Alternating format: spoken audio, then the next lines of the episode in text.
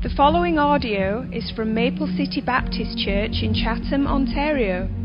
For more information about Maple City, please visit us online at maplecitybaptistchurch.com.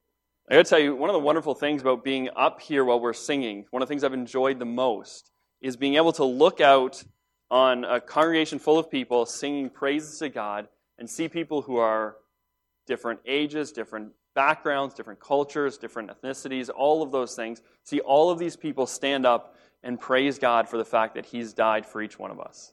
What an incredible thing the church is. Uh, God's design is beyond anything a human would come up with, and it is, it is a great, great design. So, if you want to take your Bibles this morning, we'll be in Acts chapter 10, and we're going to be looking again at the life of the Apostle Peter. If you haven't been here before, just so you know, I've been doing an introduction to the book of First Peter. And the introduction has taken about six months. so, but I've, I've enjoyed going through Peter's life and getting to know him better and getting to realize that Peter is a man of flesh and blood just like us. And he's a man who, in him, we see the grace of God magnified because there is nothing in Peter that makes him so special. And I think that's what's amazing about Peter. He's just an ordinary guy who falls and fails but he gets back up and, and the Lord forgives him and he goes out and he tries to please him. And ultimately, God does wonderful things with his life. And it's encouraging to look at, that, at Peter's life. Um, we will be doing two character studies in this passage. So we have the first character we'll find is named Cornelius. And Cornelius is, by all accounts, a very good man. From the world standard, everybody looking around him, if we even look back in history, we see Cornelius as a good man, as good as men can be. He prays, he gives, he's respected, he's generous, he's kind. But we'll find that even in Cornelius' life, there is something that is missing. Something that he doesn't have that he absolutely needs. Something that will change him from being a good man from our perspective to a righteous man by the God, God who will judge all. listen, that is a very big difference we have a very different standard of goodness than God does. Because God's standard is perfection. And so we see a Cornelius who is a good man, but he's not a justified man. He's not a righteous man in God's sight. And so we'll see what he's missing. And then, secondly, we'll see again Peter. And I think it's really neat to see throughout Peter's life this amazing growth and transformation that occurs in his character. Uh, in, in the Gospels, he is either right on and he just, just nails it on the head. You're the Christ, the Son of the living God. Or he's way, way off. Lord, you're never going to do that. You're never going to go to the cross. I'm not going to let it happen. Or you're never going to wash me. He's way on, he's right on, or he's way off. And then we see in his life this immense failure at the Jewish trials of Christ. You see his humility, his shame, and, and the feeling that you get from Peter at that point is that he's done, that, that God can no longer use him. That's, that's how he sees himself. We saw his hesitation as he went back to fishing. We saw him renewed in his devotion as he speaks with Christ. And three times he says, Yeah, I love you. I don't love you like I should. Don't love you like you deserve, but I do love you. And so God says he's still got a plan for him. And so we see this this renewed devotion as he meets in the upper room with the rest of the apostles and disciples. We see his bravery and his boldness at Pentecost. So now he gets it. Now he's willing to stand up and proclaim to all the Jews. And even though two times he is arrested for preaching the gospel in the temple, each time he stands before the Sanhedrin, the very council that condemned Christ to die, and he says, Should we obey God or man? Says, I am going to obey God. I don't care what it costs me. So Peter's getting it. But today, it seems as though Peter is put in a very uncomfortable situation. He got over that fear of standing before the Sanhedrin. He got over the fear of him being even killed for the gospel is necessary. But he has some things that God still needs to teach him. And God does that in this passage in Acts chapter 10. And so there's a wonderful character studies here. I hope that it's helpful for us. We're going to get into verse 1. Verse 1 says, there was a certain man in Caesarea called Cornelius, a centurion of the band called the Italian band, a devout man and one that feared God with all his house, which gave much alms to the people and prayed to God always. Here we have a man, Cornelius, and we find out that he's a centurion. Now, a centurion is one who plays an instrument called the century, and he's part of this, this Italian music band. Not true. I wondered how many of you would like look at me funny when I said that. I, I had to do it. I told Travis, I have this really stupid joke that I'm going to tell this morning. It's not going to go over, and it didn't. But I just felt like I had to say it. So he's not a member of a band, although he is a member of the Italian band, but it's the Italian regiment. And a centurion was a man who was a commander of 100 soldiers. So here's a man who is a very high ranking official in the Roman army. A centurion is paid six time, 16 times more than your average soldier. So he's not only a man with power, but he's a man of, of wealth, of means. And he's a Roman man. The, the name Cornelius is a Roman name, a Latin name. And, and Caesarea was a place that was named after Caesar. And this is the Roman capital in this province. This is where the, the highest leaders in Rome would live if they were in this area. And so Caesarea is a very Roman place. It's got a very small Jewish population, a very large Gentile population. And here, so here's this man who is a, a Roman from birth. He grows up in the Roman army. He does very well. He's very wealthy. And, and his position is a very, a very good position. I mean, he had his Roman citizenship. He, he had it all. But then we see something that almost strikes us as odd with a man who is a Roman, not a Jew. He's not one of God's people, right? And, when Luke describes this man's character, and he does it four times in this chapter, he gets into Cornelius' character, and each time, he's just a good man. I mean, we find that he's a devout or a pious man. He's deeply committed to God, he's deeply committed to his beliefs about God. The opposite of the idea of being devout is apathetic or indifferent. Right? So there's a lot of people that they don't really seem to care, but Cornelius, he cares. It says he fears God. And again, this fear isn't like he's, he, he lives every moment terrified that God's going to stomp on him. This is a reverential fear. It's a very healthy fear. And I, am afraid that we lose some of this fear sometimes because we try and only speak of God's love rather than his grandeur and his glory and his greatness and his holiness. We need to get a full picture of God. And when we get the right picture of God, it will cause us to reverence him, to have a healthy fear of him. And so this is the kind of fear that Cornelius has of God. He led his house well. So not only do you find that he feared God, but he feared God with his whole house. Here's a man who's probably got a family, he's got servants, he's got many people in his household, and he's led his household in a way that they all seem to do the same. That's a very good mark of a man's life. Then it goes on and says that he gave a great deal of money to needy people. He gave a great deal of alms. And the people that would be most needy in his community would have been the Jews. So here's a Gentile that's giving his money to the Jews and giving a great deal of it. Pretty impressive guy. Luke concludes in this section with, with letting us know that he prays a lot. He prays always. So we look at his character and we find Cornelius is a very good, good man. Verse number three, he saw in a vision Evidently, about the ninth hour, so three o'clock in the afternoon of the day, an angel of God coming to him and saying unto him, Cornelius. And when he looked on him, he was afraid and said, What is it, Lord? And he said to him, Thy prayers and thine alms are come up for memorial before God. So here he is praying, and all of a sudden this angel appears to him. And I think, again, this is just his response. Here's a guy who he runs, a hundred men in his command.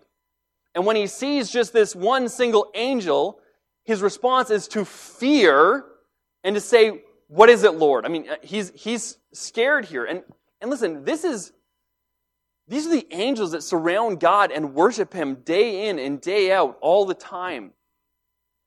God is an, an awesome, powerful God. And so here we have this angel speaking to him, and the angel says something interesting. He says, Thy prayers and thine alms, so the stuff you've, you've done, the good works you've done, and your prayers are come up before a memorial before God. And the idea of it is coming up is rising up. And it brings to mind some of the Old Testament sacrifices. They would do a sacrifice, and it, was a, it would rise up as a sweet smelling savor to God. It was something that, that, that God was pleased with. Right? Now, the sacrifice itself didn't justify them. It didn't wash away sin. It didn't make them right with God, but it was something that they, they were doing what God wanted them to do, and so God was pleased with what they were doing. And so he looks at this Roman centurion's life and he says, Listen, there, there's a lot of good things happening here. It's a memorial, it keeps coming up before God. And so God decides to send this angel to him. Verse 5 Here is the message Now send men to Joppa and call for one Simon, whose surname is Peter. He lodged with one, uh, Simon a tanner, whose house is by the seaside. He shall tell thee what thou oughtest to do. And when the angel which spake unto Cornelius was departed, he called two of his household servants, a devout soldier of them that waited on him continually. And when he declared all these things to them, he sent them to Joppa. And so the angel appears to him, and the angel says, Cornelius, is what you need to do. You need to take some of your men, you need to send them to Joppa. There's a man named Simon Peter there. He's living in Simon the tanner's house. House is by the seaside. So go there and, and bring him back because he has a very important message to deliver to you. And so what he does is he calls two trustworthy servants and he sends them on the 50 kilometer journey south towards Caesarea. Verse number 9. On the morrow, as they went on their journey, they drew nigh into the city. Peter went up upon the housetop to pray about the sixth hour. And he became very hungry. I think it's funny that, that Luke records that. He's hungry, right? And this is where he's at. He was praying at noonday. Maybe he forgot his breakfast. Now he's very hungry. And he would have eaten, but while they made ready, so while his host got the food ready, he fell into a trance. And, and I love how Luke is telling his story because he gives the first part of the story, and it's like God is already doing this. He's already working in Cornelius' life, and he's having Cornelius send men. And as the men are on their journey traveling, Peter, meanwhile in Joppa, Peter is going up and praying and getting hungry and then, and then eventually falling into this, into this trance. It's a wonderful way that, that the story is told, but it's a way that highlights that it is God that's doing all these things. That God is orchestrating this, all these events, and that these men are just simply responding to the Lord. Verse number 11 And he saw heaven opened, and a certain vessel descending unto him as it had been a great sheet knit at four corners and let down to the earth, wherein were all manner of four footed beasts of the earth, and wild beasts, and creeping thing, and things, and fowls of the air. And there came a voice to him Rise, Peter, kill and eat. But Peter said, Not so, Lord, for I have never eaten anything that is common or unclean. This is an incredible vision that Peter gets where all of a sudden he sees all of these animals before him, every type of animal that you can imagine birds and, and reptiles and mammals, they're all there. And then God tells him to go and kill and eat. When, for our 10th anniversary, Tara and I have been married 11 years now, so last year we had the opportunity to go to New York for three days. And there was one time that we went to, to a restaurant. It was actually the first night we'd been there. And really, the first day was a rough day. Have, if, if you've ever been trying to travel in New York, you know that it can be very hectic, especially for somebody who's never really taken a bus or a train or really done any of his own transportation other than a car. Um, and that's me. And so Tara and I are trying to figure out this thing out. We're here from Chatham. And so we didn't have a wonderful first day. But in the evening, it was like, okay, we're going to fix this. We're going to go out. We're going to have a nice dinner. So we walked around. We, we asked somebody at the front of the, the hotel, and they said, here, there's a, there's a place around here. Um, so we go there, and, and we just looked kind of at the outside. The restaurant looked like a beautiful restaurant, but we looked at the menu, and, and I mean, I couldn't read it. It was all in Italian, right? So it was, it was all these different like Italian dishes. Now, it, it probably was going to be an amazing, amazing place. But because I couldn't read it, because it was unfamiliar to me, I was like, yeah, I'm just going to stick with what I know. And so what I ended up doing, uh, uh you're going to think I'm terrible, and it's I mean, Tara thought I was terrible, so we ended up going back into the hotel. And at the, they, they were supposed to have a, a restaurant at the hotel, but the seating area was closed. So we sat in the lobby and ate the food because they had the kitchen opened, but the restaurant closed. So we ate our food in the lobby of the restaurant, and it wasn't very good, and Tara was not impressed. Um, and so I think the next few days we made up for it, but but here Peter is confronted with something that he's very unfamiliar with. But you got to understand that for Peter, it's not like he's looking at this food and being like, "Oh, I've never eaten that before. I don't know what it tastes like. I'm not sure if I'm okay with this." Okay? You got to understand that for Peter, he's had parents that love God and love the law of God and have done their best to raise him to do the same. And so every day they've taught him, Peter, you don't eat pork. Right? Here are the, the clean animals that we can eat. Here are the unclean things that we can't eat. They're very separate. This never enters into our house. We don't even dream of it. And here, this is what we can eat. This is okay. This is the right food to eat. And so now Peter is confronted with something from God that seems contrary to everything that he'd ever been taught. And so his response is, no. God says, go kill and eat. And he says, no, God, I've never, I've never eaten that stuff. I'm not going to start breaking your law now, even if you tell me to. But this doesn't happen just one time. Look at the next verse. Verse 15. And the voice spake unto him again the second time. What God has cleansed, that call, that call not thou common. This was done thrice, and the vessel was received up again unto heaven. So here's Peter, and, and three times, can you imagine this? Three times, God speaks to him clearly, and he says, No. No, Lord, I'm not going to do that. I've never done that. That's wrong. I, I just can't do it. Now, now, certainly God is trying to teach him something. And, and the truth is, Jesus had already cleared this up for them. He'd already explained to the disciples that it's not the stuff that you put into your mouth that defiles you, but it's what comes out of you. The, the words and the actions and the thoughts and the attitudes, that's what defiles a man. And so he, Jesus already kind of paved the way for this lesson, but Peter's still not quite getting it. And I think that's what's amazing about this story is that the whole time God is using such imperfect servants to accomplish his will. So, verse number 17 Now, while Peter doubted in, in himself what the vision which he had seen should mean, behold, the men which were sent from Cornelius had made inquiry for Simon's house, and stood before the gate, and called, and asked whether Simon, which surname was Peter, were lodged there. While Peter thought on the vision, the Spirit said unto him, Behold, three men seek thee. Arise therefore and get thee down and go with them, doubting nothing, for I have sent them. See, that, that last part is really important. Because these three men show up and they're knocking on the door, and then God appears to him again and says, Listen, I have sent these three men, so I want you to go with them, and I want you to doubt nothing. And the reason it's important is because when Peter goes down and he sees those three men, he's going to know they're Gentiles.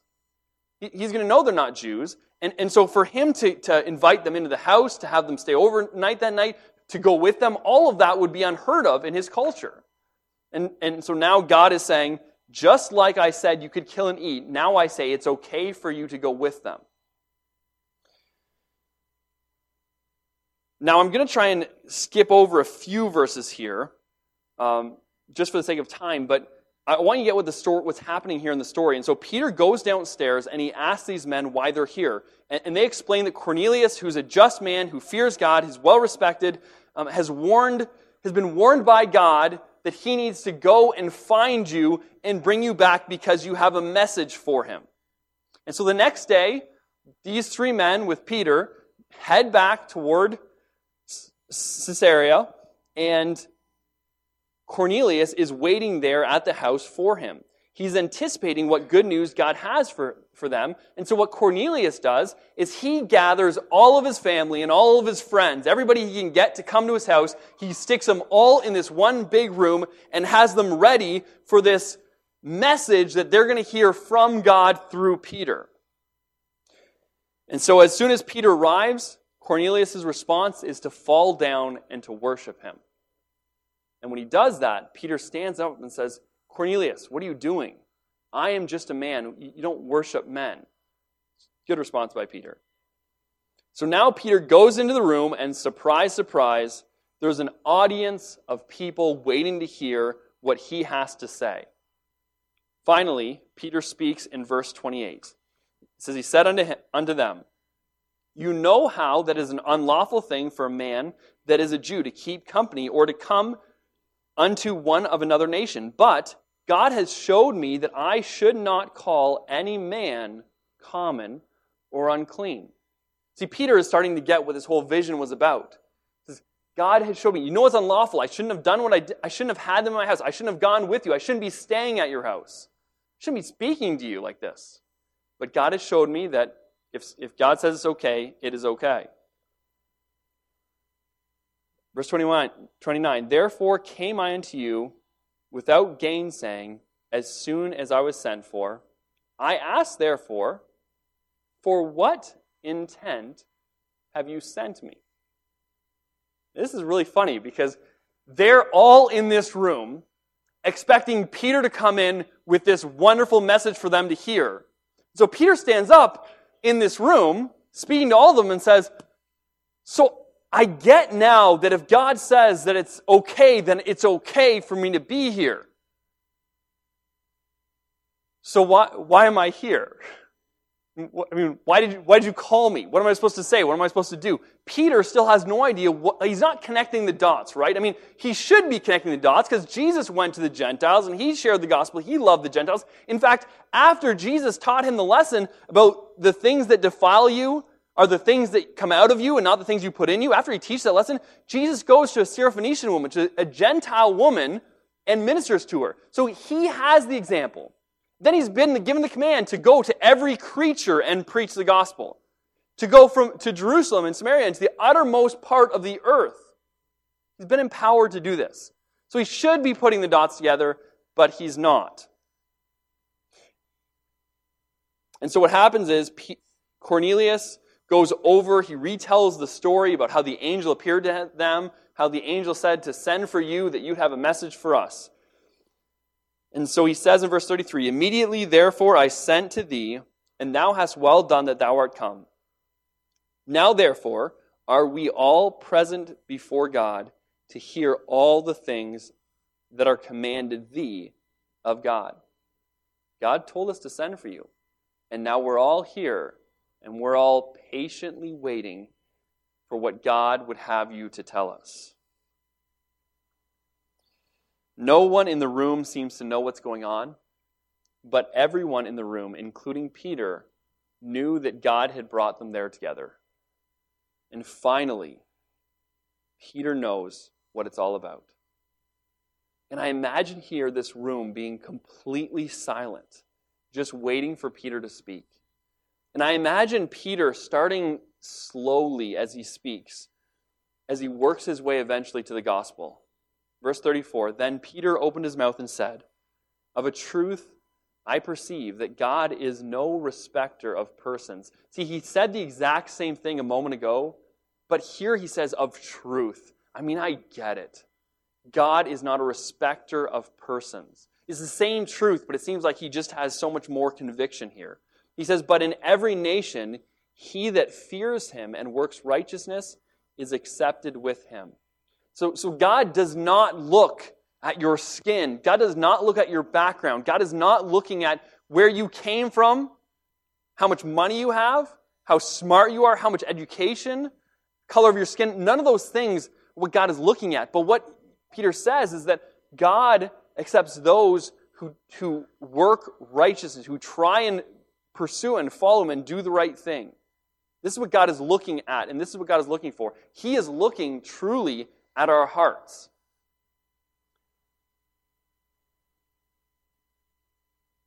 Verse 36 The word which God has sent unto the children of Israel, preaching peace by Jesus Christ.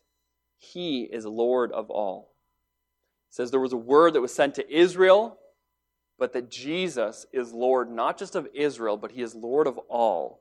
That word I say, you know which was published throughout all Judea and began from Galilee after the baptism which John preached, how God anointed Jesus of Nazareth with the Holy Ghost and with power, who went about doing good and healing all that were oppressed of the devil, for God was with him.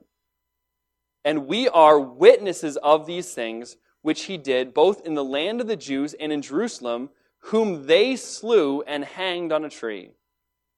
Him God raised up the third day and showed him openly, not to all people, but unto witnesses chosen before of God, even unto us, who did eat and drink with him after he rose from the dead.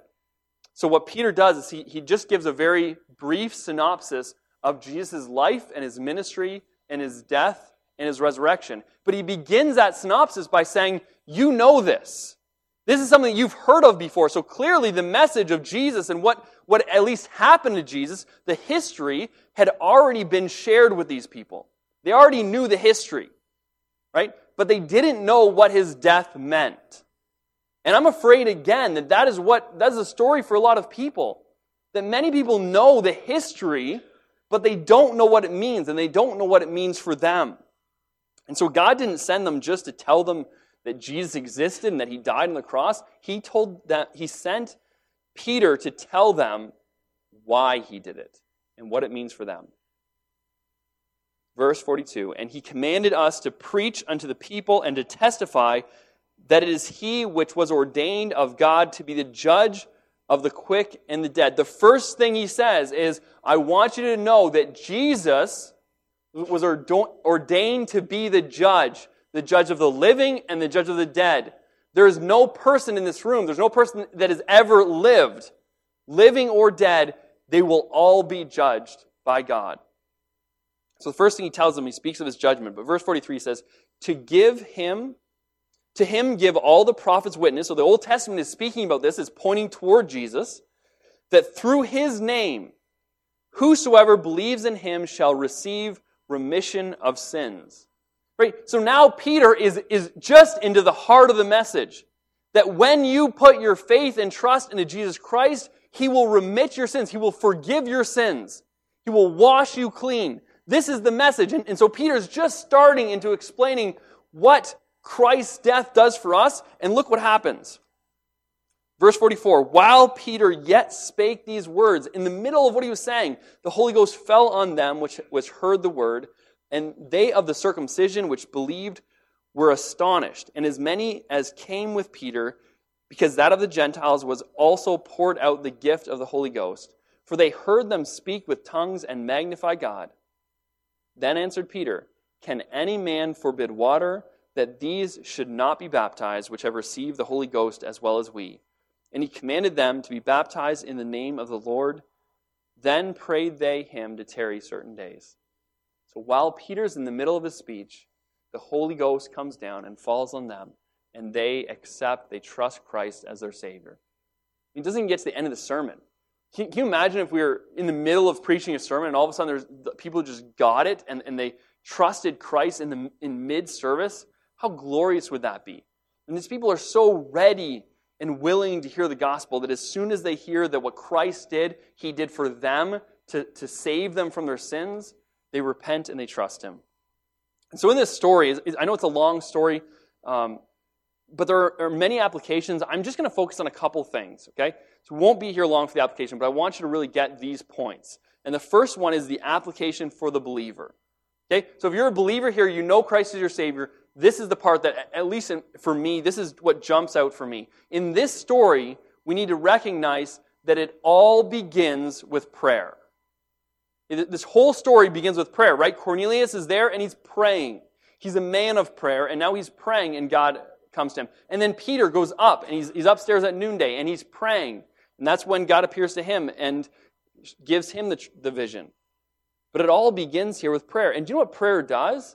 Prayer recognizes that God is the most important person in, in, in everything that happens. Right? As soon as you bow for prayer, what you're saying is, God, my program, my words, everything that I have to do isn't enough. That, that all of this is vain and foolish without you. And as I was preparing this sermon, there were a number of times where I had to stop. I, I, I got to be honest with you. Every single week that I prepare something, whether it doesn't matter who I'm talking to, I always wonder, God, I mean, how, how is it possible that I'm doing this? How is it possible that you have given me the privilege to speak your word? It doesn't make any sense at all. And so we get down and we pray. And when we pray, it says, God, I know that I'm not good enough. God, I know there's nothing in me. I need you. And that's why it starts with prayer. And maybe some of the problem is we want to, pick ourselves up and say, I'm going to live this Christian life. I'm going to, I'm to really do good. And we don't start with prayer. I'm going to try and be a testimony at my work. I'm going to try and witness to my coworkers. And we don't start with prayer. And when you think you're going to do it on your own, in your own strength, you're foolish. And what you do will be absolutely vain. There's not a good enough program there aren't good enough words that can, that can break the heart of a person. You need God, you need the Holy Spirit. We all do. So it must begin with prayer. Number two, action on the part of the believer is required. What I love about this story is that to me, it makes no sense. Does it make any sense that God would send an angel the word angel means messenger. So God sends this messenger to speak to Cornelius, but rather than telling Cornelius what the gospel is, he says, You need to find this guy named Peter who lives 50 kilometers away. Go send for him. So these guys have to get on their horses or get on their donkeys or whatever they did and travel the 50 kilometers. Difficult trip. Go find Peter talk to him. Meanwhile, God also has to send this vision to Peter three times, and Peter's not getting it. And then Peter has to get up and, and, and get his people together and go back. All of this has to happen. Why? So that they can hear the gospel. And yet, God just sent a messenger to speak to somebody. So, so why didn't God just have the angel tell Cornelius in his house how to be saved? Right? It Doesn't make any sense. Except when you realize that God's plan is to work through people. God's plan isn't to send angels to share the gospel with every person in this world. God's plan is to send you and I. And even Peter here, I mean, clearly he's not perfect. Clearly he's struggling with this decision a little bit. You might even say that some of his thoughts and his attitudes are sinful at times. And yet, God uses an imperfect person like Peter to share the gospel because that is his plan. And that should encourage us. It should help us to realize that, okay, yes, I'm imperfect, but this is the, the job God has given to us, so we need to go out and do it. God has sent you, and, and even in these encounters, right, for all that's happening, there's so much that happens that seems like it might be just this chance encounter. And yet we see the whole time God is orchestrating all of these events. And I think we assume that that only happens in the Bible. But it doesn't. If you've ever heard a person's testimony, listen for how God's hand was working on their life the entire time. I, I promise you'll find it. Think about your own testimony. I think back to mine. It's, it's incredible how God was working through so many different avenues and so many different people so that I could eventually hear the gospel and come to Him. And the whole time, I am ignorant of everything that's going on. So what God does is He, he uses people who are imperfect, who, who don't have the whole plan figured out to do what He tells them to do. But the whole thing is that action is required on the part of the believer. At some point, you need to stop just knowing you should go and actually go. At some point, you should stop just thinking you should speak up and, and, and actually speak up at work or at school or with your friends or, or whoever. At some point, we just need to, to do what we've been called to do and not just talk about it. Romans 10:13 says, "For whosoever shall call upon the name of the Lord shall be saved. How then shall they call on him in whom they have not believed? And how shall they believe on him in whom they have not heard? And how shall they hear without a preacher?" And how shall they preach except they be sent? This is God's plan to take this wonderful news of salvation and to, to speak through people who are sent by God to go to the world and share the gospel. Number three, the Spirit will do the heavy lifting. And so we must begin with prayer, and it will take some action on our part. But it's good to know that the Spirit of God will do the heavy lifting. The Spirit of God will do the work that we can't do. And, and as a believer, when you're thinking about going to a lost world who will probably hate you and scorn you at times, this is an encouraging thought to think that, that the Holy Spirit is working in the hearts and lives of people. The Spirit had prepared that whole house to hear the gospel. Right? The Spirit did all the work there. And all Peter had to do was to be simply obedient. And so it's the Spirit that does the work and not us. I think this whole chapter is a perfect example of what 1 Corinthians 1:27 says. It says, "But God hath chosen the foolish things of the world to confound the wise. God has chosen the weak things of the world to confound the things which are mighty." Right? So here's an example of a fisherman who is uneducated now going to a Roman centurion who is powerful and wealthy and taking the message of salvation. And even in this circumstance, it seems like Cornelius is acting like the better man. But Cornelius, though he's a good man from outward appearance, he needs to hear the gospel. And so God sends the foolish things of the world to confound the wise. And the reason that God can do that is because it's not the foolish things that do the work, it's the Holy Spirit of God. Believer, start with prayer, then do something about it and rely on God for the results. That is the application for the believer. The application for the unbeliever. If you're here and you don't know that you know Christ as Savior, you're not saved, you haven't put your faith and trust in Christ, or you don't even really know what that means, I think this is a, a, a wonderful story for you. Because here is an example of Cornelius, who is a good man. Right? And I've met a number of unsaved people who seem like very good men. His household, his city, thought very well of him. He prayed often, he fasted, he devoted himself to God. He was very generous, says he feared God. This is a very impressive man. And so God saw his works, but God also saw that they were not enough. There is no amount of good works that could get Cornelius into heaven. Because if there was, why send Peter? Right? If it was possible for Cornelius to be saved outside of the name of Christ, he must have already been saved. But it wasn't possible. And so for, for all of those of us who think of ourselves as, yeah, we're, we're good people, Cornelius was a good person and he needed to hear the gospel. And he needed to hear that God was the judge. He needed to hear that God is the judge of the quick and the dead. He needed to hear that someday he'll stand before him. And he needed to hear that, that his good works would not be enough to save him. That he needed the forgiveness of sins that only comes by the blood of Jesus Christ. Christ died on the cross so that people can know God and spend eternity with him. And if there was any other way, then Christ would not have died. So if you're here today and you don't know him as your Savior, he died to pay for your sins. He died so that you can know him now and be with him for eternity.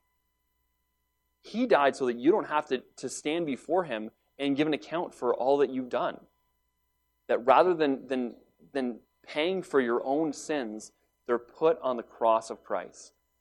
And that is what the whole Bible is about. That's, that's the whole storyline of the Bible. And here it's so clear in Cornelius' life. He was a good man, but he needed to know Jesus and it was important enough to send angels and visions and people traveling 50 kilometers to go back and forth so that he can hear the words that Christ is the one who can remit, who can forgive your sins. This gospel that we have here, this story, it's a glorious story. It brings two men who are so different, couldn't be more different. Different professions, locations, their background, their religion, everything that they grew up with was so different. And it, and it takes these two men and under the gospel makes them brothers in Christ. And so now, Peter and Cornelius are in heaven together. And they're, they're worshiping and serving God together. And that's only that's something that only the gospel can do. And our privilege now as believers is to share this wonderful news in the world that we've been placed. These chance encounters that we have might just be God's orchestration. It could be that God has placed you where you're at so you can be a light to the world around you. In fact, I know that's the case because that's what we're commanded to do. Hudson Taylor said the Great Commission is not an option to be considered, it is a command to be obeyed. If you know Christ, this is your privilege to share the gospel. David Livingstone, missionary in India, said, Sympathy is no substitute for action. We need to get past thinking good thoughts and thinking right thoughts and start doing what we've been called to do. We start with prayer, and then we act, and we do something about it. And we rely on God to bring the results. Let's pray.